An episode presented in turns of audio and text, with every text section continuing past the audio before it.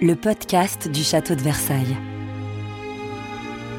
Découvrez l'histoire de la ménagerie du château de Versailles.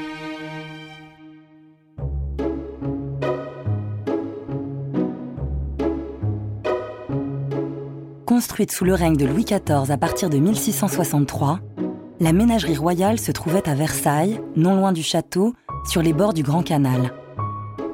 Le bâtiment abritait toutes sortes d'animaux, des plus domestiques aux plus sauvages et exotiques. Aux poules sultanes et autruches se mêlaient gazelles, castors, tigres, casoirs d'Indonésie et même un éléphant. La ménagerie royale vit ses heures de gloire sous le règne de Louis XIV. Dès sa création, le lieu est dédié aux promenades et aux divertissements, mais il est aussi le théâtre de soirées mémorables auxquelles assistent souvent la famille royale et les membres de la cour. L'engouement pour les animaux rares et curieux de la fin du XVIIe siècle, couplé à l'envie de les collectionner, favorise l'intérêt commun pour cette partie du domaine royal. De très nombreux animaux nouveaux sont ainsi introduits à la cour de Versailles, parmi lesquels des félins, identifiés indifféremment par leurs contemporains de chats, panthères ou tigres, tout comme les lamas, introduits en 1711, sont qualifiés d'étranges moutons mâles et femelles. La ménagerie fut détruite à la fin du XIXe siècle. De son histoire ne subsistent que des traces écrites, esquisses, dessins et témoignages qui nous permettent de reconstituer une incroyable histoire, celle d'un véritable zoo en plein cœur du domaine de Versailles.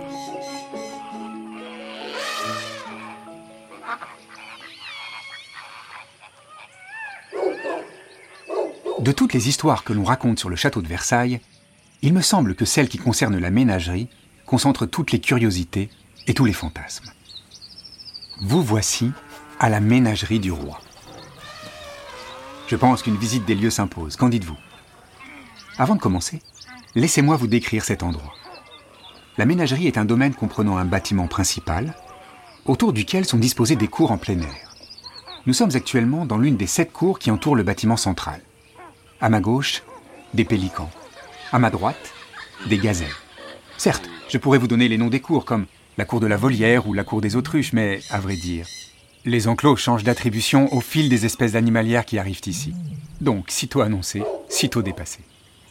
D'ailleurs, j'imagine que vous vous posez beaucoup de questions sur l'acheminement de nos bêtes. J'ai justement quelqu'un à vous présenter. Je ne connais nulle personne plus apte que lui à parler de la manière dont les animaux les plus exotiques arrivent ici. Ah, le voilà. Monsieur Monnier-Gassion, pourvoyeur en animaux de Sa Majesté Louis XIV. Tant d'honneur Bonjour, mon cher ami. Quel plaisir de vous voir. Il est inhabituel de vous croiser ici, à Versailles. Oui, en effet. Il est rare que je me trouve plus de deux jours consécutifs à Versailles. Mais je viens de ramener ces oiseaux rares et les gazelles que nous voyons ici. Je suis allé jusqu'en Afrique pour trouver ces spécimens. Et les voici ici, enfin, à Versailles. Vous les avez donc amenés ici, par bateau Ne sont-ce pas là des voyages périlleux, tant pour vous que pour ces bêtes? Nous avons marché durant plusieurs jours pour remonter jusqu'à la côte nord-africaine et de là, nous avons embarqué à bord d'un navire spécialement affrété pour nous. Le bateau n'était pas assez spacieux pour accueillir les autruches que j'avais repérées là-bas. Je dois donc retourner les chercher très prochainement. Nous avons ensuite traversé la mer et rejoint Marseille où nous nous sommes trouvés bloqués. Les routes étaient impraticables pour une raison que j'ignore. J'ai donc fait appel à monsieur Colbert qui connaît très bien ma situation. Il était primordial que j'arrive à prendre la route durant la belle saison. Ah, vous travaillez donc avec monsieur Colbert? Bien sûr. C'est d'ailleurs lui qui, le plus souvent, diligente les expéditions que je mène ou celles de la Compagnie des Indes. Ainsi donc, je suis allé en Afrique, au Levant, en Europe. J'ai visité Tunis, Alexandrie, le Caire. J'ai une affection particulière pour Alexandrie. C'est une ville merveilleuse. Y êtes-vous déjà allé Oh non, non, non, je ne quitte guère la ménagerie ces temps-ci. Mais pardonnez-moi, vous disiez qu'il est primordial de voyager à la belle saison. Pourquoi ça? Oui, ce n'est pas là un caprice de ma part. Il est important pour les animaux de voyager au chaud, puisqu'ils proviennent de pays ensoleillés.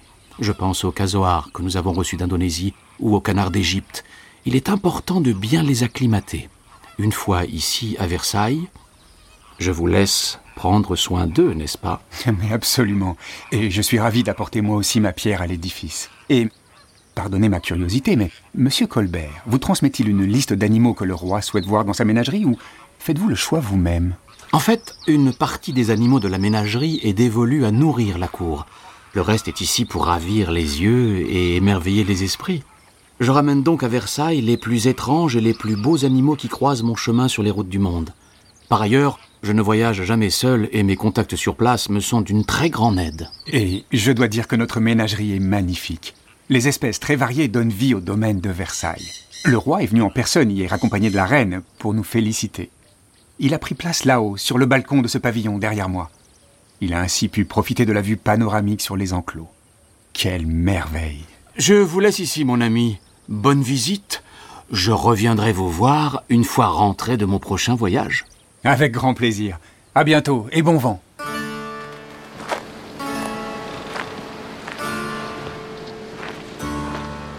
Euh, que disais-je déjà? Ah oui, le pavillon de la ménagerie. L'architecte Louis Levaux l'a dessiné de forme octogonale. C'est très original. Au rez-de-chaussée, on trouve par exemple une grotte au jet d'eau dissimulée, une incroyable réalisation.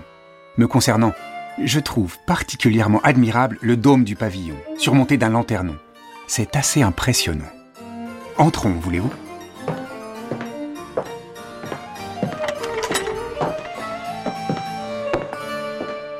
Nous sommes ici, au premier étage du pavillon. Je le disais, le roi a tout loisir de profiter de la vue depuis le balcon d'observation. Le salon octogonal est une pièce somptueuse. J'y croise d'ailleurs souvent monsieur, frère du roi, ainsi que le dauphin. Au mur sont accrochées des peintures animalières d'un genre nouveau. Un canard, une tortue, un genre de gros chat, une biche, bref, des portraits très variés. Les animaux ont été étudiés puis représentés par de nombreux artistes, dont Nicasius Bernards. Le voici justement. Monsieur Bernards est très connu pour ses peintures animalières toutes plus surprenantes les unes que les autres. Monsieur, on raconte que vous avez fait forte impression au roi, à tel point qu'il vous a lui-même commandé des œuvres. Ah oui. Quelle fierté pour moi, peintre flamand, de voir accrocher mes œuvres au mur de ce lieu unique. Et la variété des animaux représentés est incroyable. Vous peignez d'ailleurs autant les félins que les cervidés, les volatiles et les reptiles. D'ailleurs, je me demandais, ne peignez-vous que les animaux présents à la ménagerie? Oui, absolument. En tant que peintre, c'est le seul moyen pour moi de connaître les animaux qui peuplent cette terre. À Anvers, ma ville natale, Anvers, comme vous dites, nous avons aussi une ménagerie princière, mais celle de Versailles dépasse tout ce que nous imaginons. Cet endroit est à la fois très vivant et très calme. Quel bonheur d'avoir pour modèle des animaux si extraordinaires et de pouvoir les peindre dans un cadre si tranquille. À ce sujet, n'est-ce pas une tâche harassante que de peindre des animaux qui ne posent pas véritablement? Ah, ah, ah, euh, effectivement. Si vous me comparez au peintre de la cour, ma tâche paraît plus compliquée. Mais vous savez, ma passion et mon métier, c'est de peindre des natures mortes et des animaux bien vivant. Alors qu'il ne cesse de bouger, je suis habitué. Et si vous regardez bien mes œuvres, vous verrez que mes modèles animaliers sont toujours représentés de la même manière. Je les peins d'abord dans leur entièreté, de la tête aux pattes, afin d'avoir une vue d'ensemble au plus près de la réalité. J'applique à leur posture un léger mouvement de tête. L'animal a le corps droit, tourné vers le spectateur, mais sa tête est légèrement inclinée à droite ou à gauche. Quant au mouvement, c'est le plus dur à réaliser. Et dans mes peintures, il ne se voit pas au premier coup d'œil, mais soyez attentif, cherchez-le, et vous le trouverez dans le plus léger mouvement de plume, dans le plus doux frémissement du pelage. Vous parlez avec beaucoup d'émotion de ces animaux. C'est parce que j'aime profondément les animaux. Je suis un véritable passionné de ces espèces aussi étranges qu'étonnantes. L'étrange attire l'œil, et c'est ce que je cherche à peindre. D'ailleurs, j'ai récemment croisé ce curieux oiseau que vous nommez casoar. Quel animal Au premier coup d'œil, on pourrait croire un gros dindon ou un pan, mais en y regardant de plus près, on distingue sur sa petite tête une étrange crête. Et ses couleurs magnifiques se marient à la perfection. Le bleu intense de son cou, sa tête dont la couleur oscille entre le vert et le brun, son plumage noir de jet. En tant que peintre, je serais presque jaloux de cette panoplie de couleurs. Il faudra un jour que je me décide à le peindre. Mais pour l'heure, un oiseau à la fois, n'est-ce pas? Place au pélican de Sa Majesté. Je vois d'ailleurs que vous êtes en plein travail. N'abusons plus de votre temps. Ce fut un réel enchantement de vous écouter, et il me tarde de découvrir cette nouvelle peinture au mur du salon octogonal. Bientôt, bientôt. Au revoir.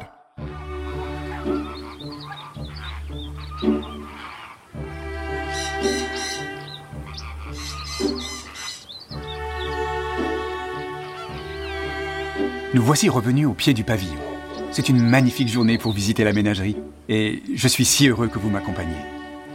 Oh, l'éléphant de Sa Majesté arrive vers nous. Quel animal impressionnant. Pour le nourrir, nous avons recours à près de 80 livres de pain, 12 litres de vin et de grosses portions de soupe de légumes et herbes. Quel investissement, me direz-vous, mais le jeu en vaut la chandelle. Saviez-vous que l'on entend parler de la ménagerie dans les contrées les plus éloignées?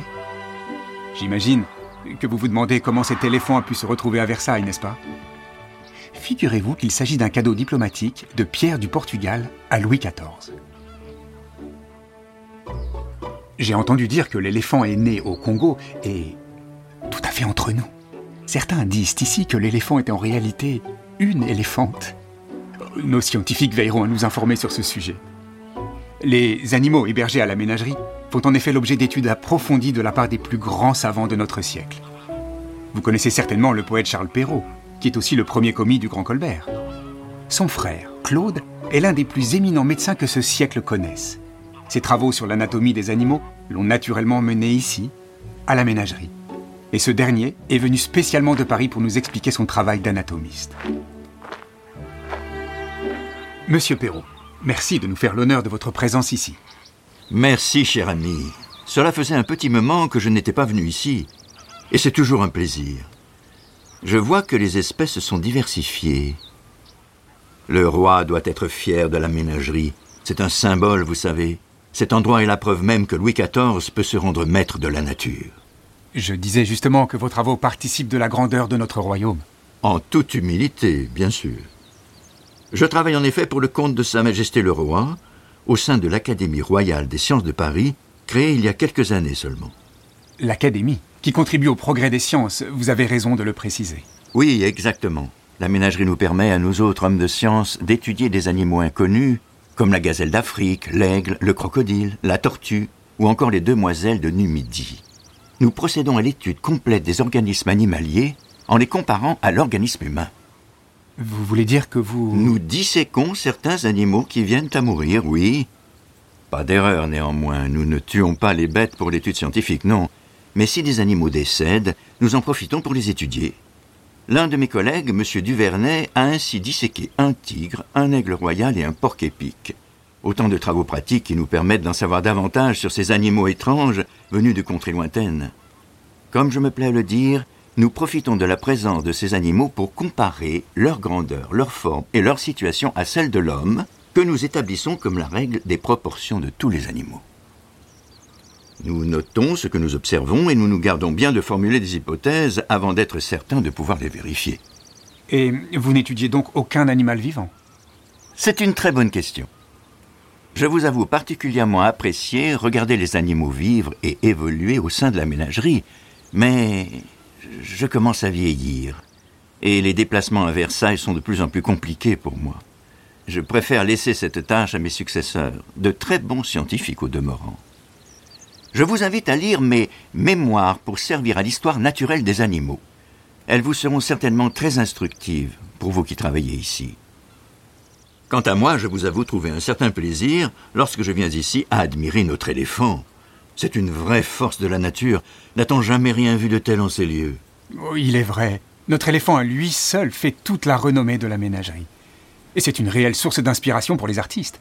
J'ai entendu dire que nos sculpteurs Sibrec et Cornu travaillent à la création d'une sculpture pour les jardins du roi, représentant l'Afrique, l'une des quatre parties du monde.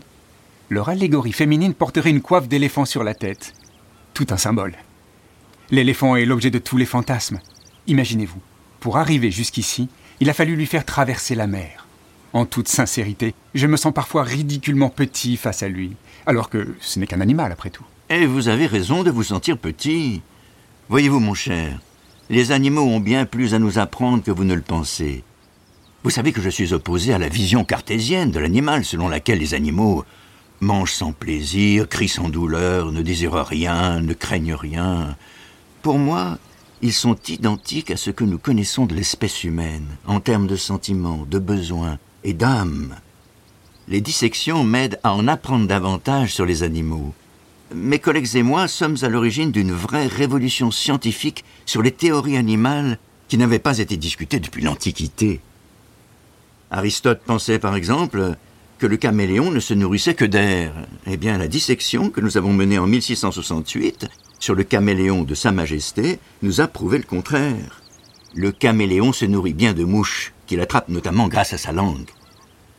Je cherche aujourd'hui à prouver que cet animal fascinant change de couleur en fonction de ses émotions. Autant vous dire que si M. Descartes était encore parmi nous, nous aurions eu de très vives discussions. Mais je ne vous embête pas plus avec mes théories. Venez donc me voir un jour à l'Académie. Je vous présenterai mes collègues Jean Pequet, Louis Gaillan et Joseph Guichard du Vernet. Ce sont d'excellents scientifiques. Je ne m'entoure que des meilleurs. Dites plutôt qu'ils sont excellemment formés. Je vous informerai dès que possible de ma venue à Paris.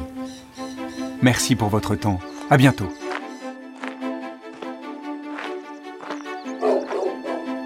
Bien. Il me semble que vous avez là un bon aperçu de la ménagerie royale. J'espère que vous repartez conquis et comblés. Ce fut en tout cas pour moi un réel plaisir. Vous l'aurez compris, la ménagerie est un endroit fantastique, prompt à favoriser la connaissance et l'imagination. À ce sujet, peut-être l'ignorez-vous, mais Monsieur Jean de La Fontaine s'est largement inspiré de la ménagerie dans l'écriture de ses fameuses fables.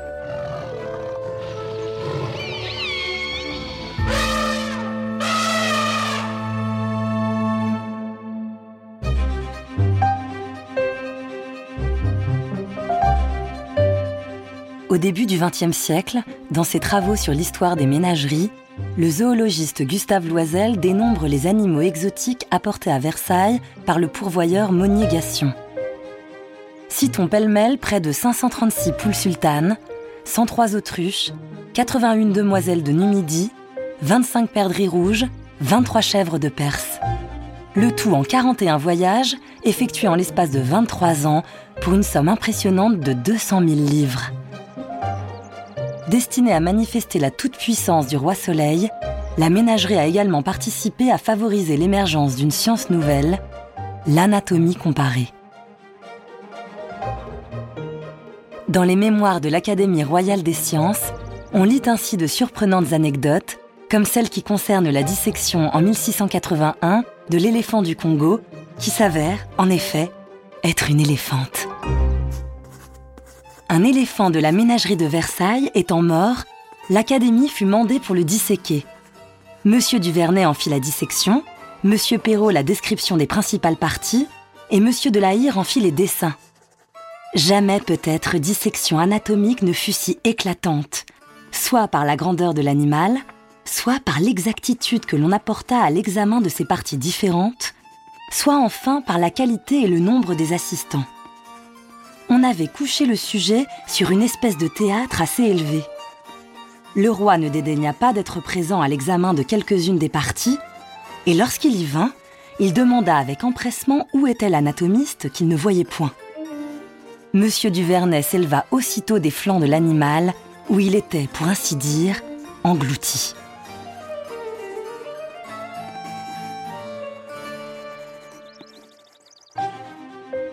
Dès 1680, cependant, une tranquillité soudaine s'installe sur le domaine. En 1688, l'anatomiste Claude Perrault meurt d'une septicémie causée par une piqûre au cours de la dissection d'un chameau au Jardin royal des plantes médicinales à Paris. Sa mort, et la lassitude progressive du roi et de la cour pour la ménagerie enjoignent Louis XIV à la céder à sa petite belle-fille, Marie-Adélaïde de Savoie, duchesse de Bourgogne. L'architecte Jules Ardouin-Mansart entreprend de grands travaux d'agrandissement et d'amélioration du bâtiment et de son jardin. La jeune duchesse réintroduit l'idée d'un lieu fait pour la promenade, les fêtes et la distraction. Sa mort soudaine à l'âge de 27 ans marque la fin de cette heureuse période. Sous la Régence, la ménagerie souffre du désintérêt de la cour et du jeune Louis XV, malgré l'installation d'un nouvel éléphant en 1722. En 1748, un rhinocéros est présenté à la cour de Versailles. Devant le refus du roi d'acheter l'animal pour sa ménagerie, Clara, le rhinocéros, est renvoyée. Depuis Paris, le peintre Jean-Baptiste Oudry réalise un formidable portrait grandeur nature de ce curieux animal. En 1765, Louis XV accueille un tigre, suivi de deux autres en 1770 en provenance de Chandernagore. Dans ce dernier cas, les écrits montrent qu'il a fallu fournir aux deux félins pas moins de 400 moutons pour assurer leur subsistance durant le trajet. Le règne de Louis XVI marque un nouvel élan pour la ménagerie qui accueille de nouveaux animaux, dont un zèbre en 1786. Les témoignages font état d'une population nombreuse et variée. Mais le coût des acheminements et celui de l'entretien des animaux constituent des frais considérables pour la couronne. La ménagerie subit les conséquences du départ de la cour en 1789. Entre 1791 et 1794, la majeure partie des animaux meurt ou est transférée à Paris dans l'actuel Jardin des Plantes. En 1793, le rhinocéros Clara meurt à son tour. L'animal, empaillé, est transféré au Muséum national d'histoire naturelle à Paris, où il se trouve encore aujourd'hui. Inoccupé, abandonné, pillé, la ménagerie disparaît progressivement. Lorsque Louis-Philippe arrive au pouvoir en 1830, il rachète la ménagerie, dont ne subsiste que le rez-de-chaussée du pavillon octogonal. Bien qu'intact, ce pavillon est finalement détruit en 1902. Le site de l'ancienne ménagerie royale se situe sur la rive sud du Grand Canal et fait partie intégrante du domaine du château de Versailles. De ce lieu ne subsistent que quelques vestiges, rares témoins de l'histoire exceptionnelle de cet endroit unique. L'histoire de la ménagerie royale continue d'alimenter les récits les plus étonnants et favorise l'imagination des petits et des grands.